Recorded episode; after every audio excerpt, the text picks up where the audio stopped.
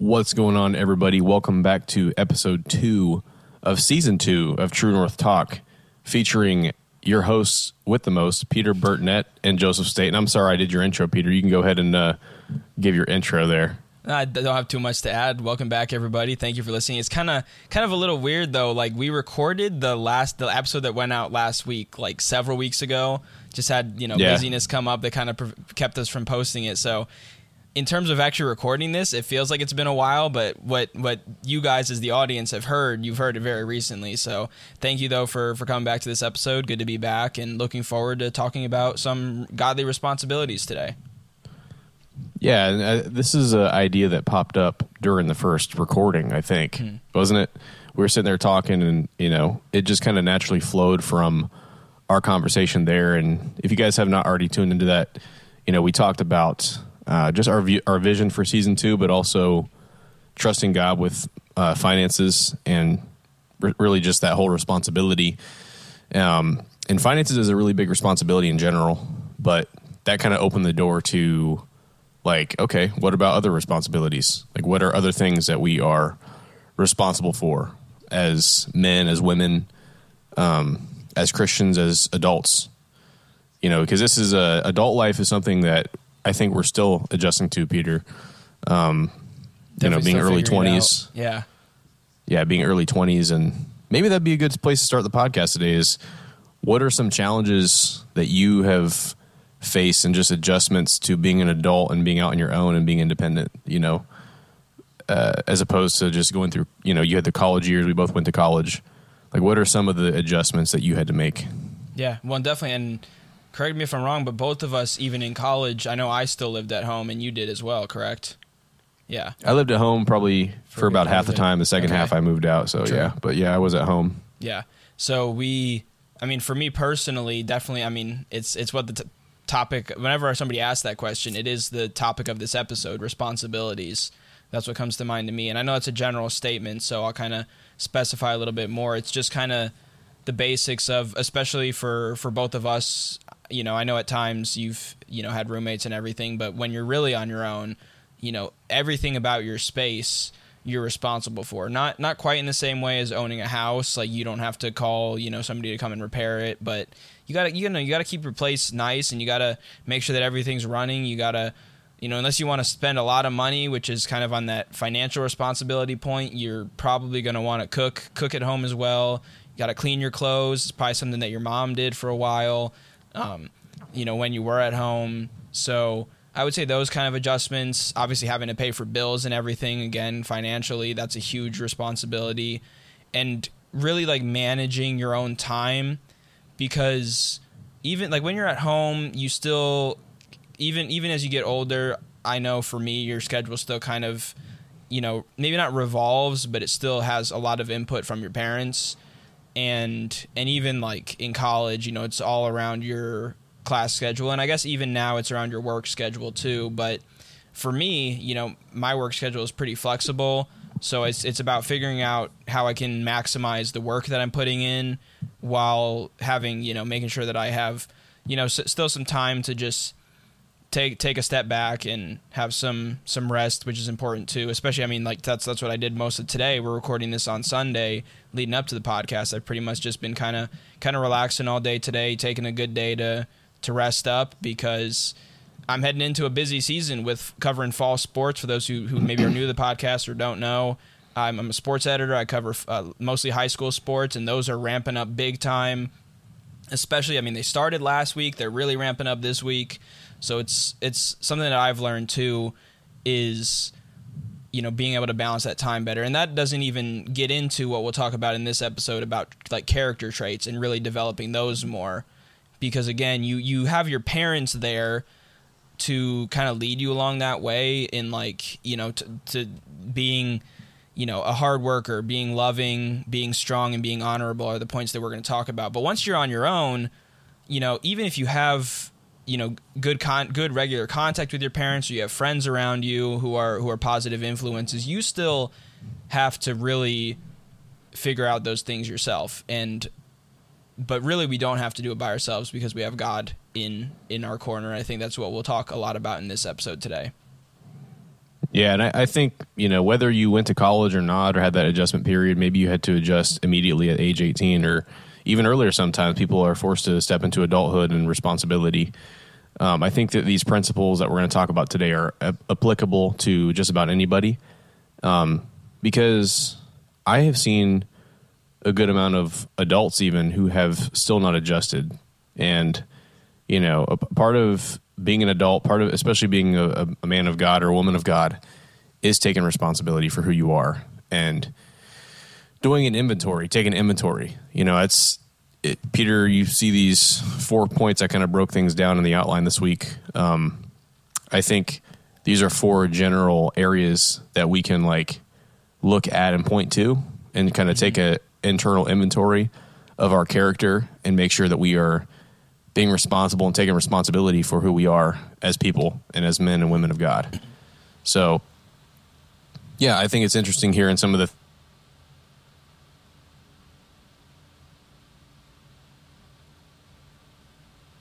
the same for myself.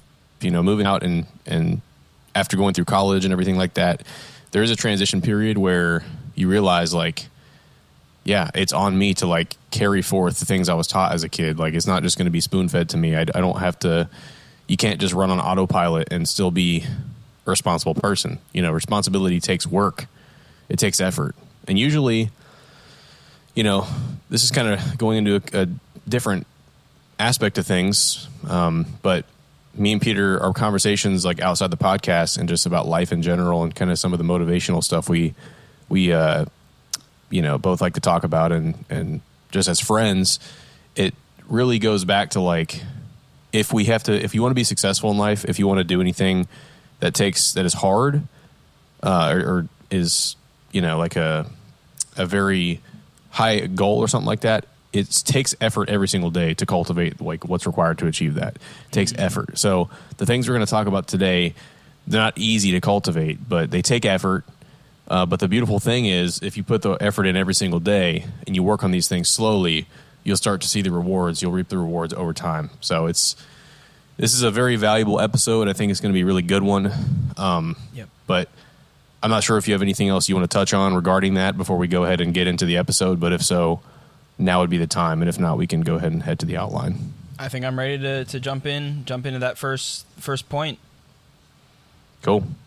So four responsibilities of a godly man and woman we're going to talk about today. The first one is going to be to love. We have a responsibility to love. Um, now, this can look like a couple different things. This can look like um, loving our neighbor as ourself, as Jesus commanded, uh, loving God above all else. You know, do we have idols in our lives? That's that's a big one right there. Is what is in our lives is preventing us from loving God, and uh, you know, that can look like a whole bunch of different things. But before we get into the details, Peter, do you want to read Matthew 22, 37 through 39? Yeah.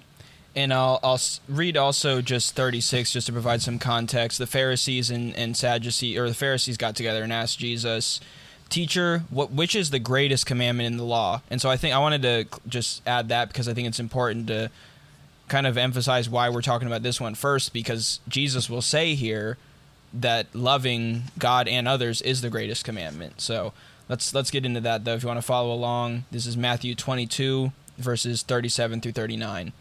Jesus replied, "Love the Lord your God with all your heart and with all your soul and with all your mind." Other translations also say with all your strength. This is the first and greatest commandment, and the second is like it. Love your neighbor as yourself. And then all the law and prophets hang on these two commandments, just again kind of hammering home the value to both of these both of these different types of love. Yeah, and I, I want to circle back kind of to something we talked about earlier. Actually, this is season the season one topic, um, the Shema, the greatest commandment, uh, loving God and loving our neighbor. And I think for those of you listening to the episode, um, you know, this is a really good pointer for spreading the gospel, for owning your faith. You know, people have a hard time defining what Christianity is about. They have a hard time defining or defending some of the principles because sometimes it can be ambiguous um, and, and complex to try to break down and simplify the Bible and all its principles into one simple thing. But here we go, right here, straight from the words of Christ. This is the greatest commandment. This is the most important thing right here. So if you had to if you had to boil down our faith into one kind of passage, I think this is a great thing to point to. Hmm. Loving God above all else with all your heart, soul, and strength, um, and loving your neighbor as yourself. These are this is the greatest commandment. This is the most simple way to break down our faith. Now, with that being said, um, kind of going to open it up here with a question. And to you, Peter, in your life and your, what you've seen in your life, what is the difference between godly love, as we're commanded to love with, versus worldly love or just what other people think love is? Yeah, that's a great question and I think it's something that I don't have a perfect answer to, but I think I can provide at least some some understanding. I need a perfect answer. The listener need a absolutely perfect answer. well, I'm just no, saying, no error at all. don't have that expectation, but I guess now it's being put on me. So this this better be perfect. I better better get into it. Better make sure this is right. But yep.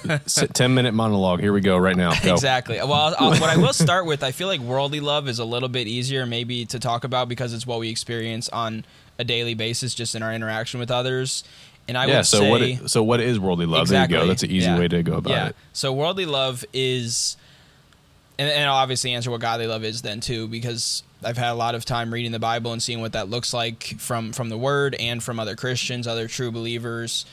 I would say worldly love though first is almost self-serving like loving others and showing love. So maybe you feel better about yourself or maybe you can benefit from caring for somebody else. And it's not you know there are conditions to it. There are expectations that you're going to receive it back.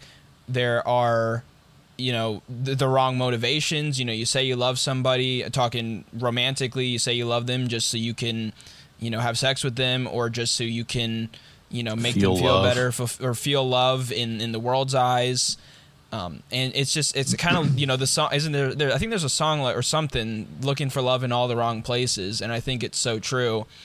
We just we look to people a lot of times to provide love, and that's certainly possible, especially when people are sharing love from a God centered perspective. But a lot of times we depend on people to provide love for us rather than looking to to the true source.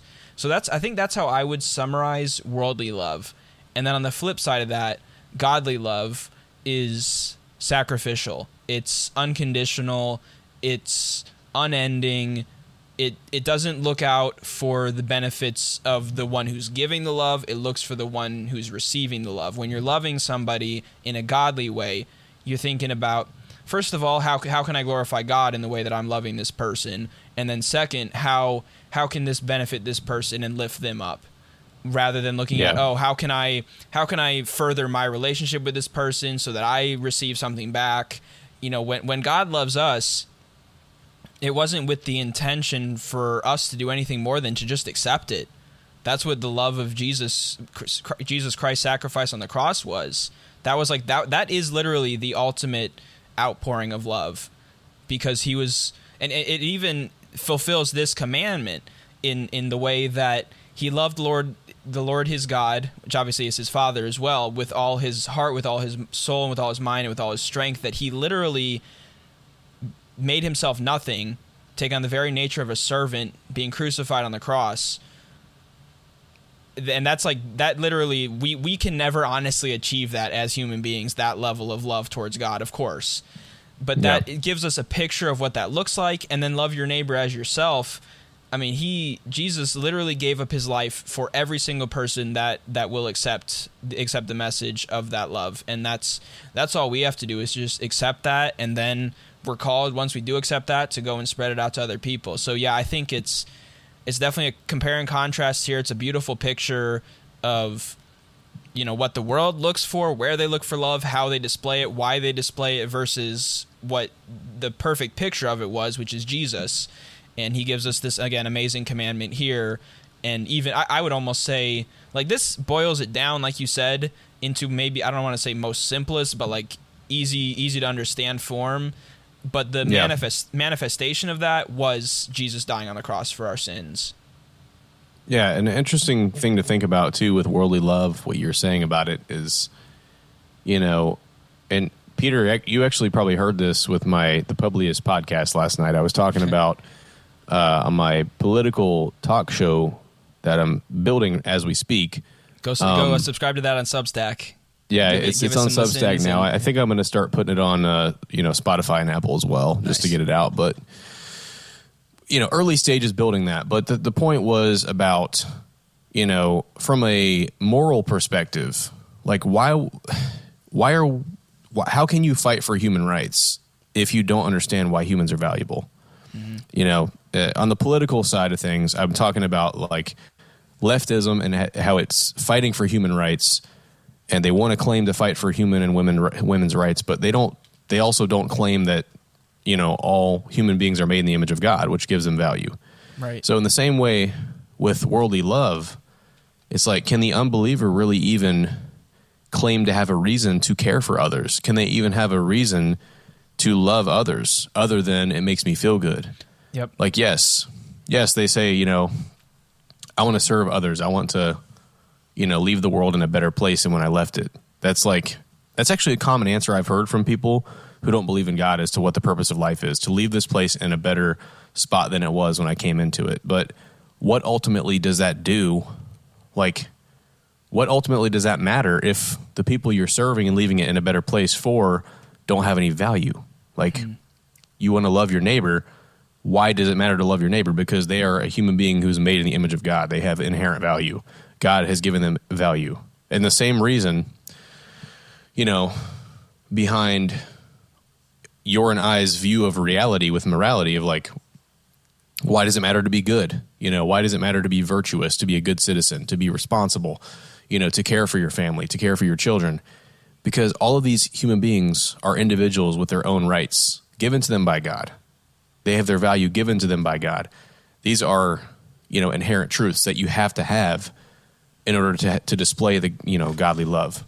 Um, if you don't have that basis behind your understanding of love, then even if you want to love in a godly way, you can't. So, you know, that's an understand that's an understanding that comes when you uh, grasp the gospel, when you grasp these different things. Is like, okay, now I understand what love means. Now I know why it's important to love others, and that can genuinely change a perspective. I mean, that's why people you know, people do change. They have transformations when they become saved, when they find the truth and they find God and the Holy Spirit, and it changes them because they're like, wow, okay, now I understand. This person's treating me like trash today, but I'm still going to love them because you know what? It's not. It's not on me to do, you know, to reciprocate that. It's not on me to to carry out what needs to be carried out. It's God's duty, and I'm going to love them as He's commanded me. That is something that that is not natural to us human beings but it requires knowing the word and having that godly love to display it. And that, honestly, every time that happens in your life, every time it happens in my life, it's a victory for God because we are choosing His nature over our nature. And what did He say? My ways are not your ways, mm-hmm. my thoughts are not your thoughts. So we have to choose and we have to put effort into do this thing um, to display godly love. That's what I said at the very beginning of these things we're going to talk about. Is it, it's a conscious decision a lot of the times. You have to choose to overcome your flesh and overcome, you know, the human nature to do it. But as you're saying, Peter, and as I was just saying, that choice, it basically, you know, it leads to freedom. It leads to you feel peace in your soul, the peace of God that transcends all understanding. Amen. So, yeah, that's you know that's pretty. I mean, that's I kept it simple with love. I think that's that's a really good one to point to. Um, and love is also going to be the theme underlying all the other the things we're going to go over today. So, unless you have anything else specifically with love you want to touch on before we move on to the next responsibility, um, I'll go ahead and, and dive into that one. just want I really liked what you said about how it's uh, transformative. It really does transform who we are as human beings and why why we love others. And Yeah, it's because it- it is. because Jesus first loved us. Yes, and you know what? That sets you apart as well. I mean, people notice that Yeah. when you display that love, people do notice it, and it attracts people who are unbelievers, who are who. What's that? How does the Bible verse say it about those who are like prepared to hear the gospel, like sowing the seed? Uh, some of it's fertile ground, some of it's non-fertile so- ground. Some, I mean, it's the parable of the sower. You look at the ground that is what like it's it's the path. It's like trodden on and simply can't be can't grow there because the sun beats down on it all day. Or it's sown into the thorns where it grows up a little bit. People, you know, they kind of non-believers they they pick up on some of it they want to learn more and then they kind of get choked out by other influences and or also on the path where birds can come in and take it away um, so that again kind of in a similar way people who or or people or doubts or whatever that kind of just take take that away but then when it's planted in the fertile soil obviously that's that's when god god does his work yeah and if you're displaying that character if you're displaying that love, then somebody who has fertile soil, for you know a figurative term, that might be the thing that gets them to see God. Mm-hmm. If you're around these people, they will see it in you. And you know what? There's going to be people who see you do this, and they're they're going to despise you because of it, because they might hate God, and seeing God's nature displayed in a human being makes their spirit angry. But you know what? It's it's worth it every every day of the week. It's worth it to take on, um, take on that godly nature as much as we possibly can. Even though it's a choice, it's hard. It's not easy, but uh, it is worth it. So, right. the next responsibility. So we have to love. Number one. Number two, to work. And this is one that's kind of ingrained in American culture when you say Peter about working, the importance of working.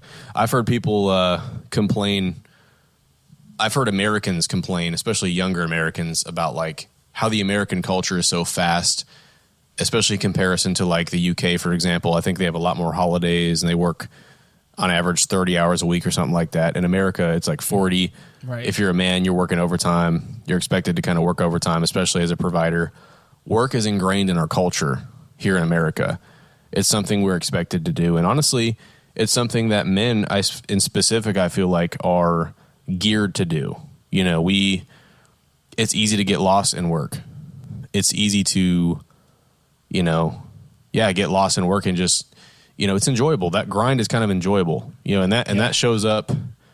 I feel like you want to you, you could talk on that, Peter, is like something we both have experienced. Is like the challenge in life is kind of it, it kind of like I don't know the challenge and the grind. It kind of just there's something about being a man and masculinity. It's just like it feels good to just get in that grind. yeah, I mean, it especially helps when when you're doing something you enjoy doing. But it is it's almost like it's this nature. Like even when it's something I know we've both been in jobs that we didn't particularly like. It's still this almost driving desire to still accomplish something. Basically, is the best yeah. way I could summarize it. And that's the same thing when I'm you know writing a story or, or taking pictures at a game and combining those together. It's or even writing a story just from from here in my apartment or wherever it might be is is always just that drive and desire and again it helps because i really do enjoy doing that a lot but it is this just again internal desire that i believe i know you do as well comes from god and comes from the command that he has for us to that, that will kind of go over in these verses here but it is to you know just do our very best do it all all for the Lord, for the glory of, of God the Father. And it is, yeah, it's it's this er- internal motivation that just drives me every day. Even even days that I don't that I don't, you know, my flesh doesn't want to. It's like, no, you know, you you need to get this done. You need to accomplish something today. And yeah, I mean, and it is it is important. I think that's why God commanded us to have a Sabbath to at least you know to have one day of the week where you can just take take one step back and just kind of recharge and everything. But it isn't it isn't a day to be lazy or let let thoughts come in like, oh yeah, this is nice. I wish I could do this all the time. But instead, just even make the most of of a day of rest and just to really prepare yourself for for the you know weeks and, and days or, yeah days and weeks and months ahead and yeah, just that that motivation to work again is something that I believe is is given to us as as men, as as particularly men of God.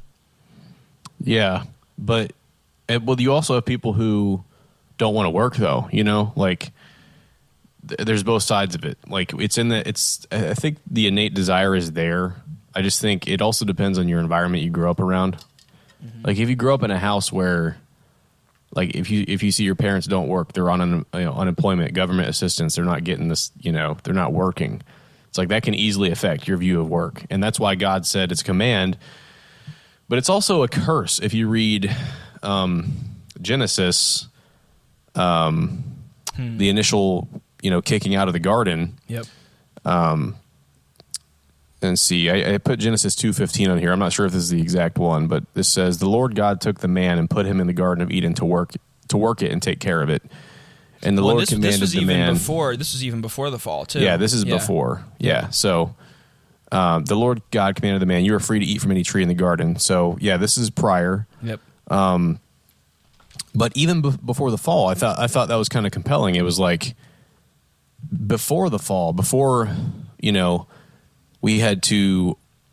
I mean, before starvation was even a risk, before you could even die, right? Mm-hmm. Before death was introduced, the man was still put there to work, and I thought that was compelling because it's like even before that was a lot of a man's purpose was working and taking care of things, you know. And I think that speaks to what we are just talking about is like hmm. as a man especially it is your duty it's your godly responsibility to work Um, to provide. yeah to provide. And i, I think a lot of guys our age i don't know. I, I think there's a generational difference. Like my dad's generation our dad's generation both of us i see a lot of like they're just hardworking dudes. Like they're just they're grinders. My dad i know especially like you know went to trade school worked really hard. Even the jobs he does now it's like he's a hard worker and he kind of instilled that work ethic into me as well you know Yeah, I, def- I I've definitely s- I know that's the biggest aside from God, the biggest source that I credit my work ethic for is the way that Yeah. my dad just you know, in a way that didn't make me feel like overwhelmed at all, but just like you know when you do something because the verse that we're going to read here, Colossians, well, it's Colossians three seventeen is his life verse. It's kind of similar to what we'll read in Colossians 3.23. uh. But just like whatever you do, whether in, in word or deed, do it all for the for the for the Lord. So I'm gonna I'll get the exact wording on that once we get into Colossians, but yeah, it's it's yeah definitely something that I think comes from from deep down in in how God created us. Yeah. Um, and I, I was going to, you know, basically say that was what I saw in that gener. Even my mom, she's a very hard worker. She, she instilled the work ethic into me, as- into me as well. Um, but I'm seeing, I've seen a lot of kids and guys that are younger in our age and they just, they don't want to work for what they have. I think it's, I think it is a cultural thing because of, you know, a lot of my friends and people my age, and you can speak to this if you've seen this as well, but like, you know, they grew up, they lived at home, they lived at home, you know, and, and you're definitely a separate case. Like, there's people who stayed at home during college to save money, and there's people who, who lived at home during college and just did nothing, and, you know, they're still there. And I think people who were kind of pampered and people our age that I see doing that, I see a lot of it is like they just don't know the value of work. They don't know the fact that they have to go and get it, you know? And I think it's a message that need to be preached because when you are, especially when you're approaching like a family and marriage, I mean, how in the world are you going to lead your family if you don't want to work? Hmm. how in the world are you going to lead your wife, for example, if you don't see the value in work That God has commanded? As I mentioned earlier, being a provider, like if you're not working, you're Yeah. not going to be bringing in enough to support, to provide. Yeah, so so I feel like now would be a good time to go ahead and, and hit that Colossians. Yeah, I, I, Scripture. I just wanted to add something real quick from after the fall because it is it is important to have the understanding that work isn't easy. Um, so I'm gonna I'm Yeah. gonna read quickly Genesis three seventeen through nineteen, if that's cool. Yep. To Adam he said, Because you listened to your wife and ate fruit from the tree about which I commanded you, you must not eat from it. Cursed is the ground because of you. Through painful toil you will eat you will eat food from it all the days of your life. It will produce thorns and thistles for you, and you will eat the plants of the field. By the sweat of your brow you will eat your food until you return to the ground, since from it you were taken. For for dust you are, and to dust you will return. So it is it is important to know that it's it's not going to be easy, but obviously God is there to, to help lead us through, and he'll he'll always give us what we need to to continue to just go after that motivation. I think it's important too to note and just understand like that doesn't mean that you're going to hate your work.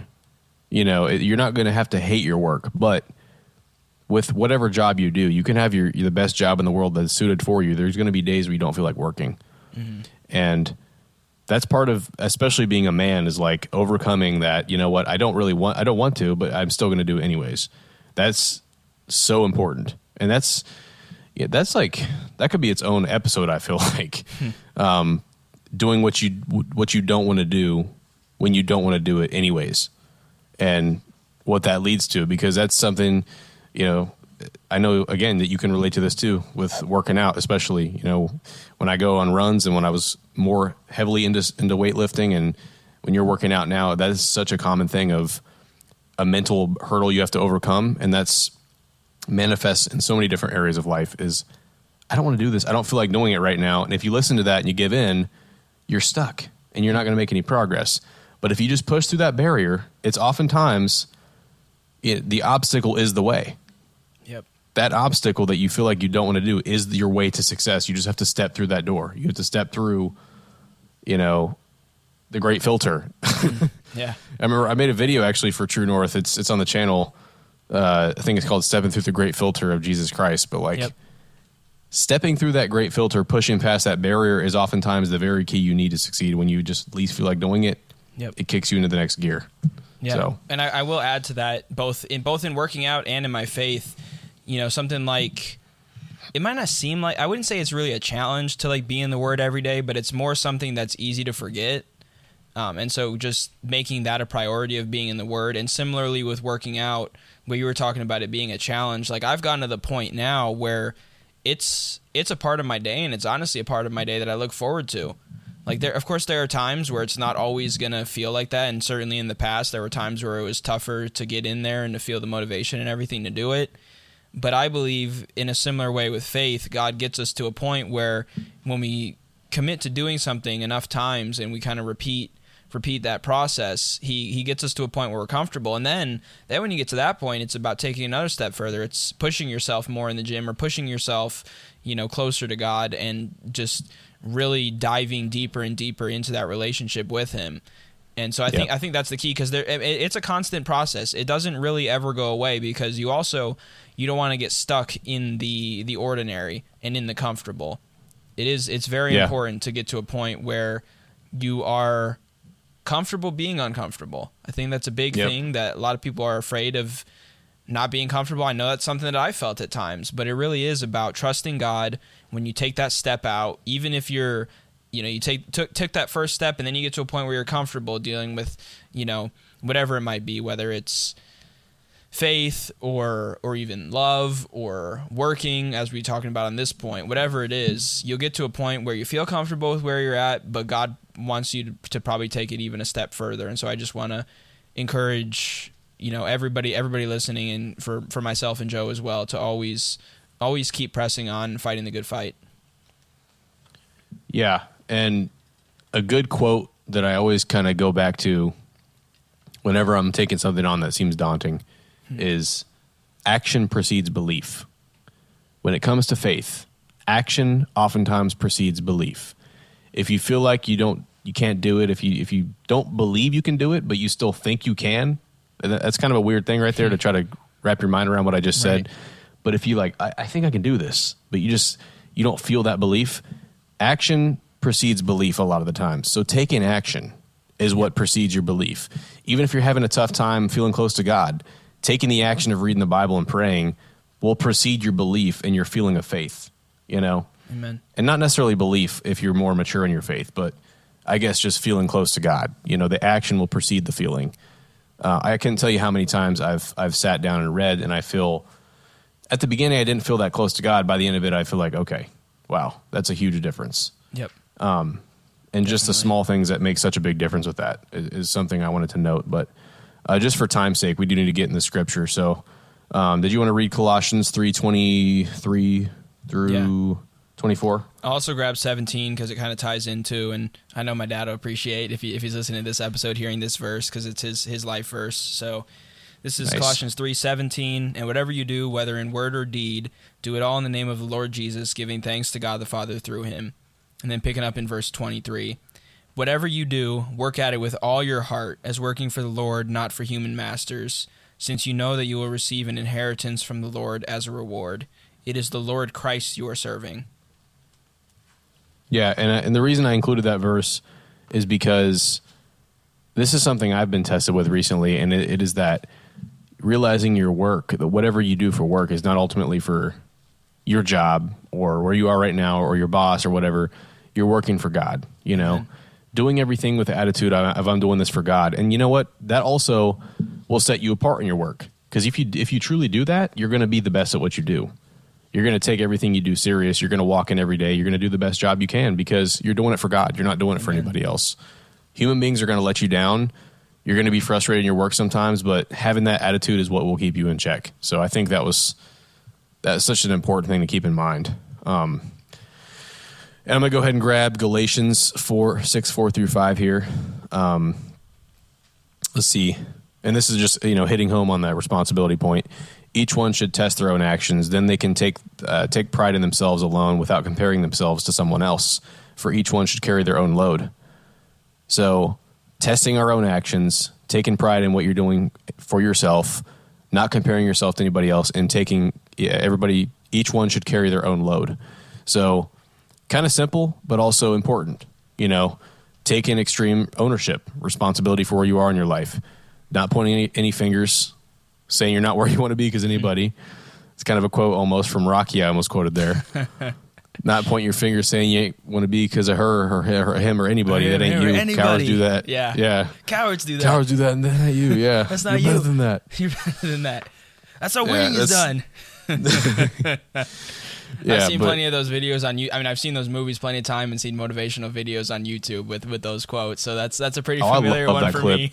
I absolutely love that clip. Yeah, Anytime I'm feeling like discouraged, I'll put that on. Like, you know what? You're right. He's right. that's one way to get hyped. go- That's for sure. Yeah, yeah. It's kind of funny though how close that was to scripture. It is. I wonder if it was inspired or if it was just deep down in the Yeah. conscience. I don't know. Got to got to wonder Yeah, about that funny. sometimes. Yeah. One one thing I wanted But- to add from from Galatians real quick Yeah, go ahead. is uh it says in verse 7 do not be deceived god cannot be mocked a man reaps what he sows whoever sows to please their flesh from the flesh will reap destruction whoever sows to please the, the spirit from the spirit will reap eternal life let us not become weary in doing good for at the proper time we will reap a harvest if we do not give up it's good stuff. There you go. right there. Persistence. Yes- sir Persistence. You know, trust in the process. Um, all important aspects in work. Uh, now, I feel like the next the next responsibility that we're going to touch on, well, the, really the next two can relate to work as well.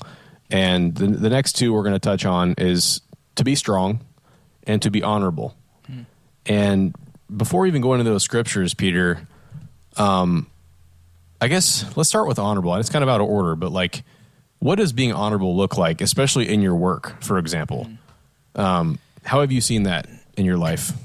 I would say first of all being honest about your work whether you know you're putting in your own hours or whether you have a project that you're working on and maybe you're working on it with a team or something like that and you know maybe maybe you didn't take all the load that you needed to or somebody else didn't it's being honest about that it's honoring the you know just unique things about the people that you work with you know being compassionate about that honoring them for even if even if those things don't align with what we believe in as believers it's having compassion on them being understanding having patience and respect.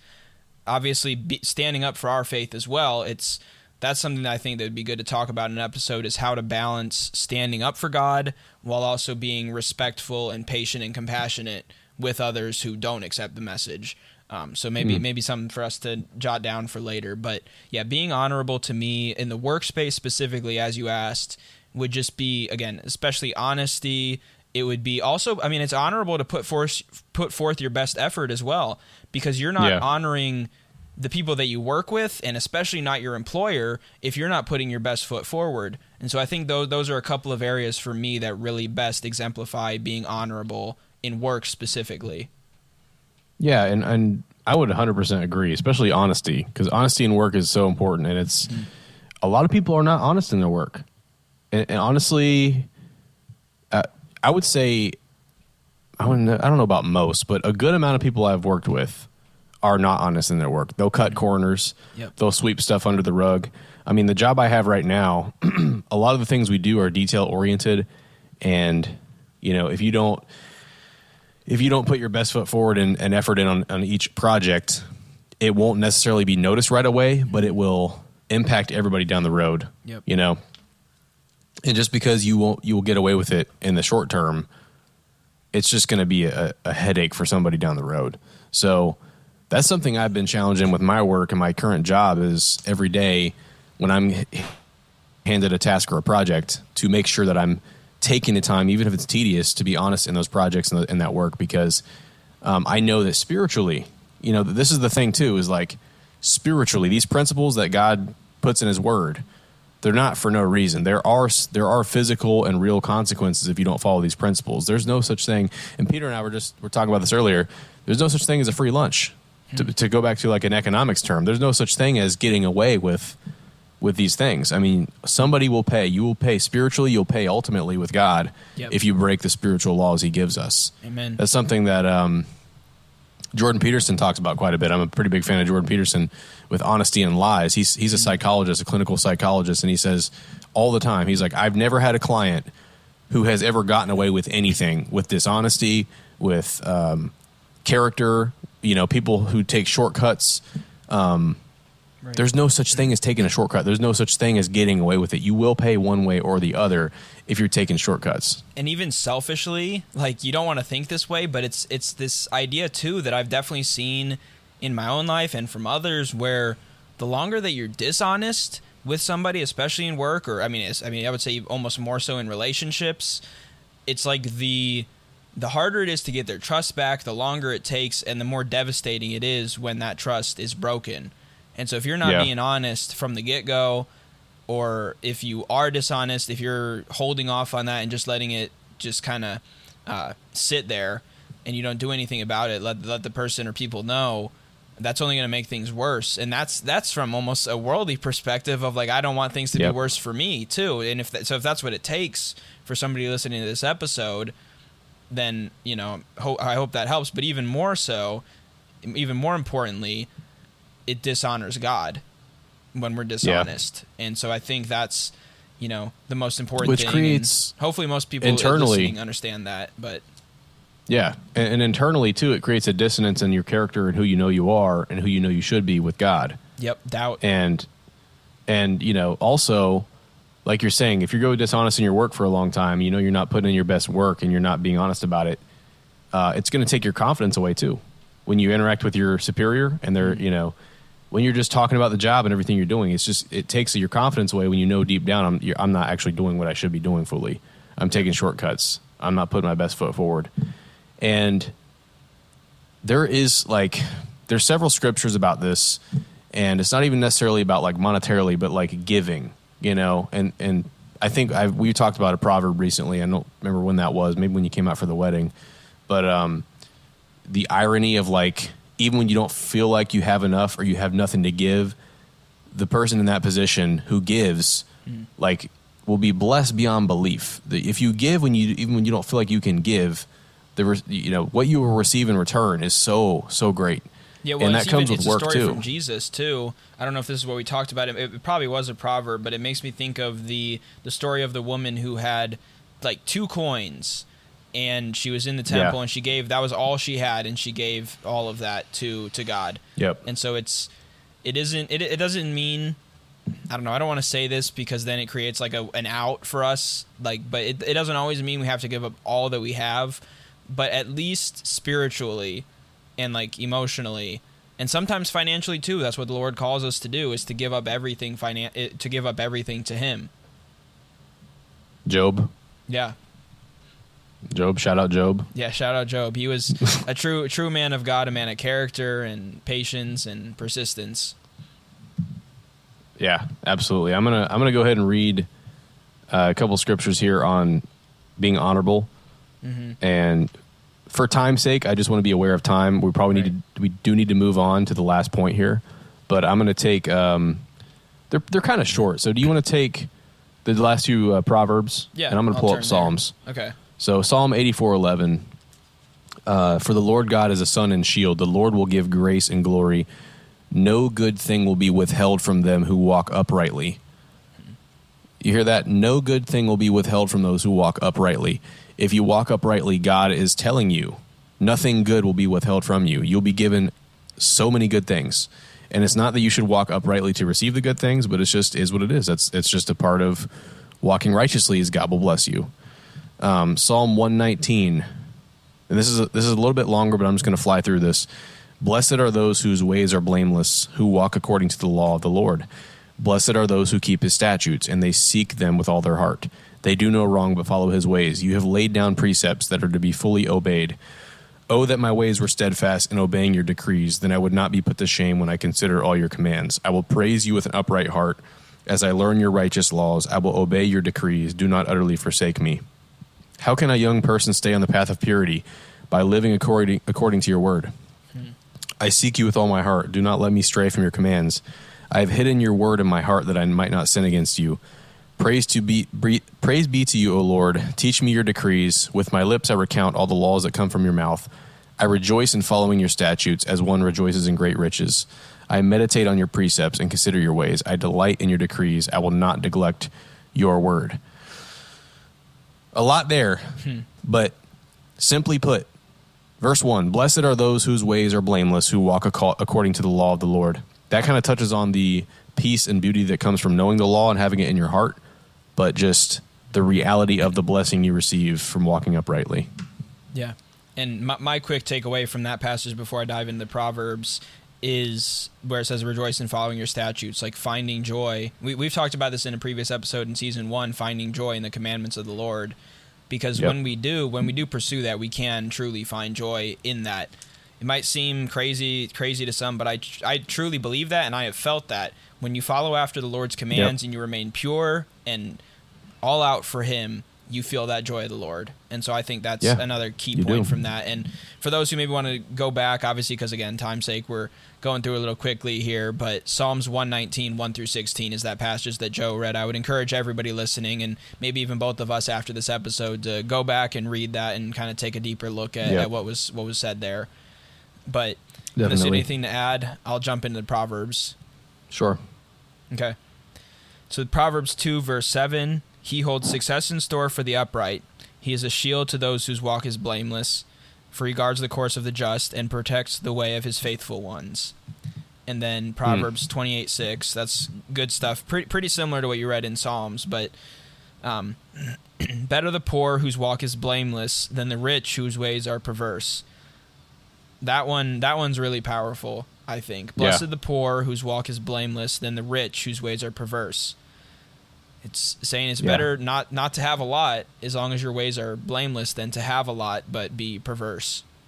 Yeah, and I think it, it goes along with the prior verse too about he holds success in store for the upright. Mm-hmm. That's pretty interesting, isn't it? Well, and success, I, success I, feel like we store. always, we often, as just as people, as human beings, we attribute success to to moneta- monetary gain, but that isn't always what it is. Especially when you're talking about faith matters. A lot of times, it's just having having that strong relationship with God. It's having people come alongside you, whether it's a spouse, whether it's you know a wife for Joe and I, whether it's uh, just people, friends that you know, whatever it is. It's it's having those relationships. It's having success in terms of our faith, and yeah, sometimes it does come in the form of you know possessions or money, whatever you want to call it. But ultimately, that's not what we're pursuing, of course. Right, and I just looked at the different translations ESV and King James Version both say wisdom. He stores up sound wisdom for the upright. Mm-hmm. He is a shield to those who walk in integrity. That's so, even better. Oh, it's so good. Yeah. It's, it's just shield for those who walk in integrity. And literally, I just had an experience with this in my life with something where I, and I shared this with you too, Peter. Uh, you know, you know what I'm talking about. But basically, where I felt like you know, it was me and another person, and we were going for a position, and you know, my character and my, you know, whatever was on display, and it was under review and uh, for this position, and I I felt like there was a pretty clear distinction, and you know, it's easy to feel if you didn't get that, like you know, kind of dismayed or or just disappointed or um, like what the heck, you know, what happened here, but it's not about that. You know, I know that I walk with the Lord and having that mindset when you don't when something doesn't go your way, when somebody when you feel like the world, you know, wins, like that proverb about, you know, better is one who is poor who walks righteously than one who's uh, rich and walks perversely. Yep. You know, ultimately the Lord will bless you and, and he wins. God wins every time. And um, it's just so refreshing. Like he's a shield who walk a shield to those who walk in integrity. That is a reminder, and that's that's a scripture right there. That like if you have that in your heart, really, no matter what you go through in life, you know you're protected, and you know that like God has a better plan in store. And it's just like you said, it brings peace. It just brings peace. Um, so that's just really good stuff there. Right. Um, but to wrap things up here, we're gonna we're gonna kind of go quickly through this one here. We're already almost to an hour in the show, so um, the last pillar of responsibility is to be strong.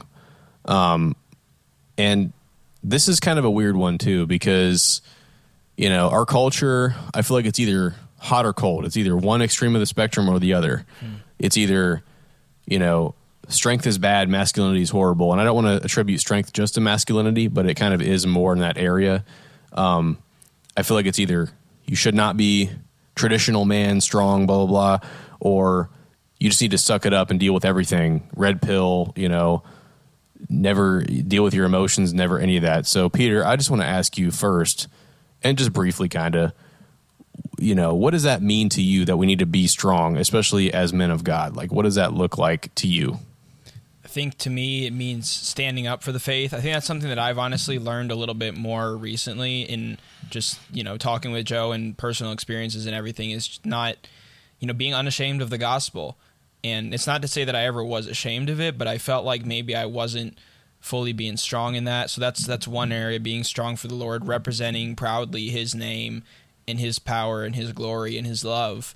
Um, but it's also being strong for for those around you, you know, for for Joe having having a wife now, for for me having having a future wife as well, um, is being Shout strong out. for them. Shout yeah. out. Shout out.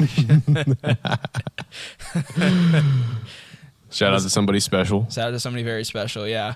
And I know I know Joe's got somebody very special too. So you know, being I being got somebody strong, very special over there, about 15 feet away from me, smiling at me. Yeah. But yeah, being yeah. being strong for them, being strong for future children, for future generations, being strong also even just for our families, you know, our even our own parents, our siblings, our cousins, our friends, being strong for all of them and to me what that looks like is just being a constant support for them, being kind of something that they can lean on when they're going through trials somebody that they can lean on. And obviously, we draw that from God. We don't draw it from our own abilities or strengths, but we draw it from the Lord. And I think when we do that, it's again, it's it's something where we become a place of of peace and even transformation, and again, just like standing firm in in the faith. Yeah, and I like what you said about standing on the truth. I feel like as men and women, what does it mean to be strong? It means standing for something. If you don't stand for anything, what do you, like who are you, you know? And I'm not going to name drop them, but there's a certain celebrity Peter and I were talking about where I I feel like and I think you would I think you agreed with me is like they never take a stand on something. It's like you know, it's such in the middle that you're not standing on any truth, but this person they want to criticize some people's viewpoints that standing on that are standing on something and it's to me it's like well at least they're standing on something. Hmm. like how can you sit and point a finger at somebody and criticize their view if you yourself are not standing upon anything? So i think for men especially it is standing on something. And it should be faith but if it's, it's not faith it's at least on, yeah. yeah it's you know standing and standing and protecting your family or standing on you know these principles. I will never do this you know. I'm I am where do those consistent. principles come I'm, from though? That's a discussion for another right. time. right. But um, you know, I'm consistent, I'm loyal, I'm dependable, yeah. I'm hardworking.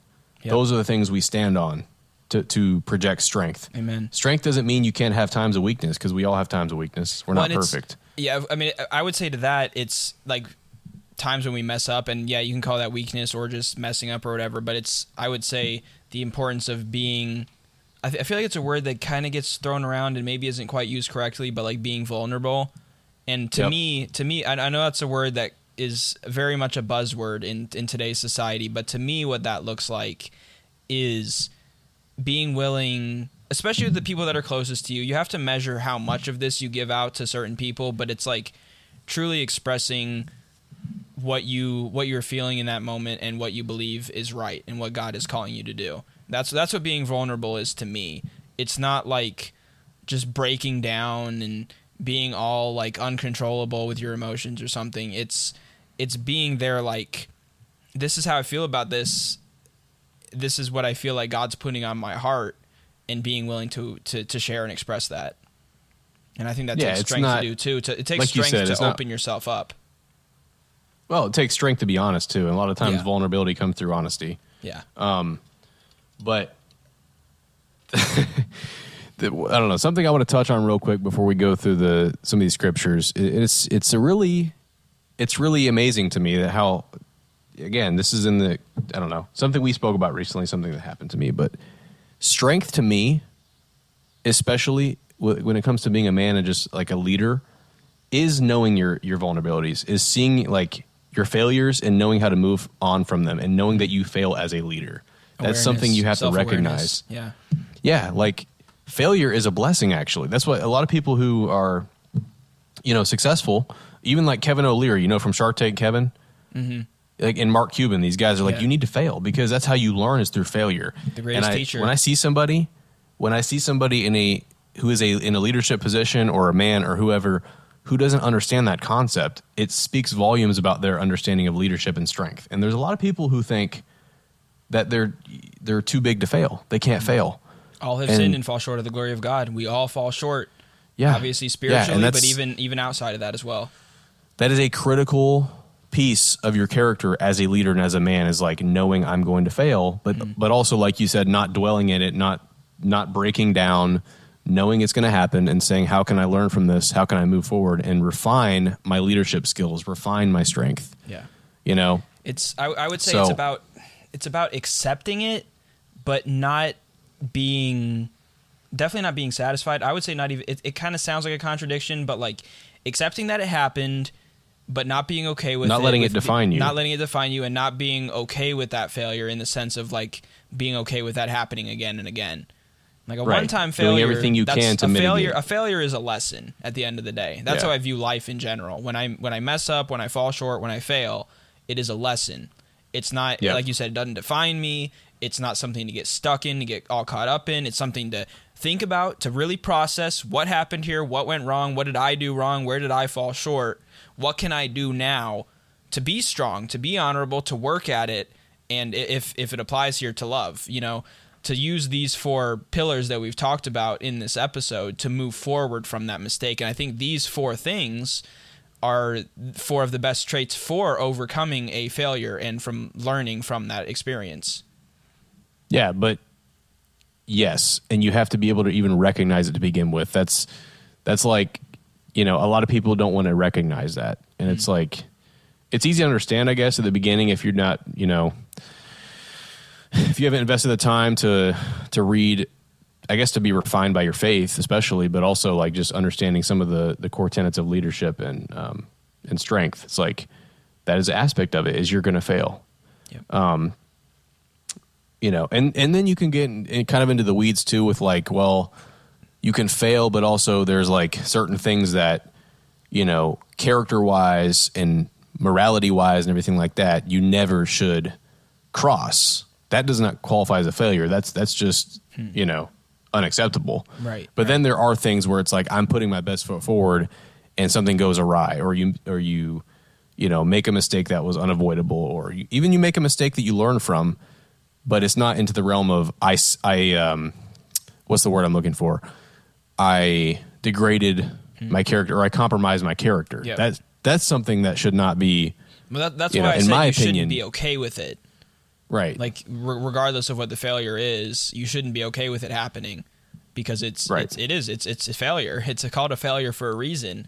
Um, True. But yeah, it's it's like like you said, being able to to adjust to that and being able to to move forward.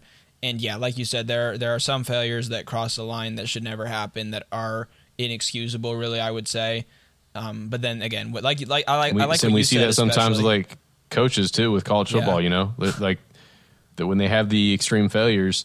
Yeah. I mean, I haven't read enough, and I don't want to speak on anything. But uh, something that comes to mind was the Pat Fitzgerald situation, Northwestern. You know, Mm-hmm. um, I've heard both sides of that, but I mean, it, it you know, like it's it's. I feel like a lot of times in those sort of areas, and I even think of the the Urban Meyer situation with with the wide receivers coach there, and, and his wife was kind of overlooking things. Maybe maybe not Yeah. necessarily sweeping it under the rug. Exactly, non-action.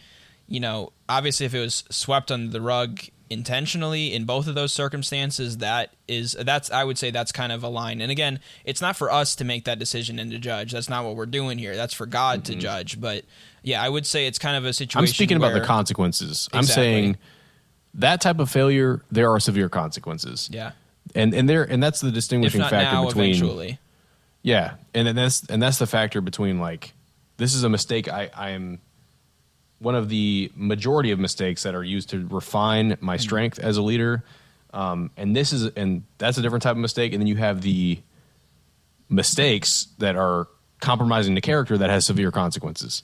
yeah But would, either way, you can you can still learn from those mistakes. right But I think there's a core set of values as men and women of God that Yeah. should never be compromised, no matter what. I you think know? it's and then it's it's a, it's a matter of like active participation versus passive participation. Like if it's something hmm. where you mess up and you're like actively involved in that. I don't, I don't know if I'm explaining that really well, but I, I think maybe Conscious. hopefully people yeah Conscious consciously making that decision and then passively like I, I really liked what you said about where you're putting your best foot forward but things still go awry because that's that's something we just have to accept you know the world is Yeah. the world is not perfect it's far from it and we're not perfect either we're far from it so Well, you could you could also have a have a perspective or a strategy in your mind of the way you do things, and to that point in your life, you don't know what you don't know, so you don't know the right way to do everything yet. So you're going to Yeah. make mistakes naturally just because you don't know what you don't know. I yeah, mean, especially especially at our age i mean the the kind of common phrase is like you make the most mistakes when you're in your 20s yeah, So it's it's a time again. It's not where we excuse that and be like, oh, okay, I'm gonna do whatever whatever I want to do because I know I'm gonna make mistakes and I'll learn from it. It's not it's not living like that, but No, it is, that's not that, no. It's having the understanding that it's probably as even even when we're putting our best foot forward at this age, we're still gonna mess up probably more than we will because we're just we're gonna learn we're gonna learn from those experiences too. And there'll be different Yep. types of mistakes even when we get into you know 30s, 40s, 50s, Lord willing, 60s, but yeah, it's it's a constant process. Really, is is a main thing to kind of hammer home too. It is. So to wrap everything up, um, uh, would you mind if I just read these scriptures because they're pretty short? I'm just going to read, kind of fly through these. Yeah. If you want to grab the, you can grab the Isaiah passage if you want. Okay. If We'll you could, up with that. uh, I'll I'll do the. I think I think I I haven't seen the other ones. First Corinthians 16, 13, and 14 might be a really good way to wrap this up. Okay, yeah. I think that we could just end it with good. that, to be honest, if you want. Because So, I, I'm honestly turned to that right now. So yeah, I'm, I'm looking at it right now too. So Okay. I'll take to the other look. ones, I'll though. do I'll do Isaiah, and you can wrap up with Corinthians. Okay. Perfect. Uh, but those who hope in the Lord will renew their strength. They will soar on wings like eagles. They will run and not grow weary. They will walk and not be faint. So again, kind of that journey that we're talking about. It's like it's a process, you know. Definitely. And then, did you want to do Deuteronomy too? Uh, let's see. Might as well. Thirty-one six. Yeah, I am. Be turning strong and courageous. Do not be afraid or terrified because of them, for the Lord your God goes with you. He will never leave you nor forsake you. Amen. It's a great verse. Boss Very up. good. Yeah. Boss up. boss up. and then I feel like this one kind of ties together the two and kind of this whole thing. And there, there's a reason why I want to add the other, other verse to it too. 1 Corinthians 16, uh, 16, 13, and 14. Be on your guard, stand firm in the faith, be courageous, be strong, do everything in love. I'll read it again just for added emphasis hmm. because I think it's really, really important. Be on your guard, stand firm in the faith, be courageous, be strong, do everything in love. Yeah, that's stuff. actually a great way to end it because it kind of Yeah. hit on the different points there. Exactly. Yeah. different pillars. I didn't even Credit, plan on that. to you. Yeah, credit to you for finding that verse. God definitely led you to that one. yeah, but you It literally hits all the of them. it literally wraps up all four perfectly. God, Wow. God works in that way. It's always awesome to see that. Well, I think we should end it there then. yeah, I agree. That's a perfect ending point. wow. What the heck? Yeah, one hundred percent perfect right there. Yo. That's wild. Okay, do you want to pray?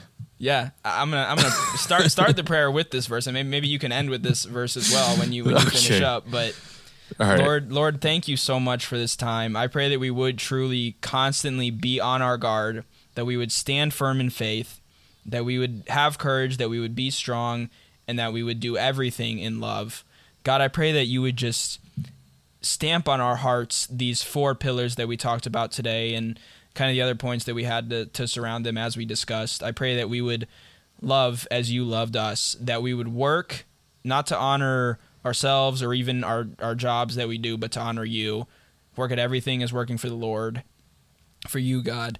I pray that you would give us strength, that we would that we would lean on you for that strength first, and then that you would help help Joe and I and everybody listening to this episode to then be able to just provide that strength for others to be somebody to lean on to be a calming presence in the storms and to just just lead through that strength. And then finally lord mm. honorable i pray that you would just help us to to be honest like we talked about in this in this discussion in this episode today and that we would always honor others and i feel like lord putting others before ourselves is really a way to honor them and to honor others and really ultimately honor you um, by putting you first and putting others before ourselves. So I pray, Lord, that you would just give all of us, Joe and I, and everybody listening, these these four traits that you would strengthen all of these, and that we would just uplift you and glorify you in everything that we do. In Jesus' name. Lord, I want to I want to echo everything Peter prayed, and I just pray that um, that we be responsible men and women of God, that we take responsibility, that we take ownership of our lives, uh, that we understand we are ultimately the ones who choose uh, to set the example for ourselves, for our families, for our relationships, our friendships, for our coworkers that we that we interact with, um, for everybody who comes into our circle at all. Lord, I I just want us to. I pray everybody understand today in the episode how important it is every day to conduct ourselves uh, uprightly and to walk uprightly, and, and not for the reasons of desiring the blessings that come from it, even though they do, but for the simple reason of it is our duty to do so. And I pray that you would bless and protect all of us listening today, and Peter and I for talking about these things who walk uprightly, Lord. I pray you go with us, be our shield, as you've said. Um, and God, I pray that for these four responsibilities, Lord, for love, to love, to work, to be strong, and be honorable.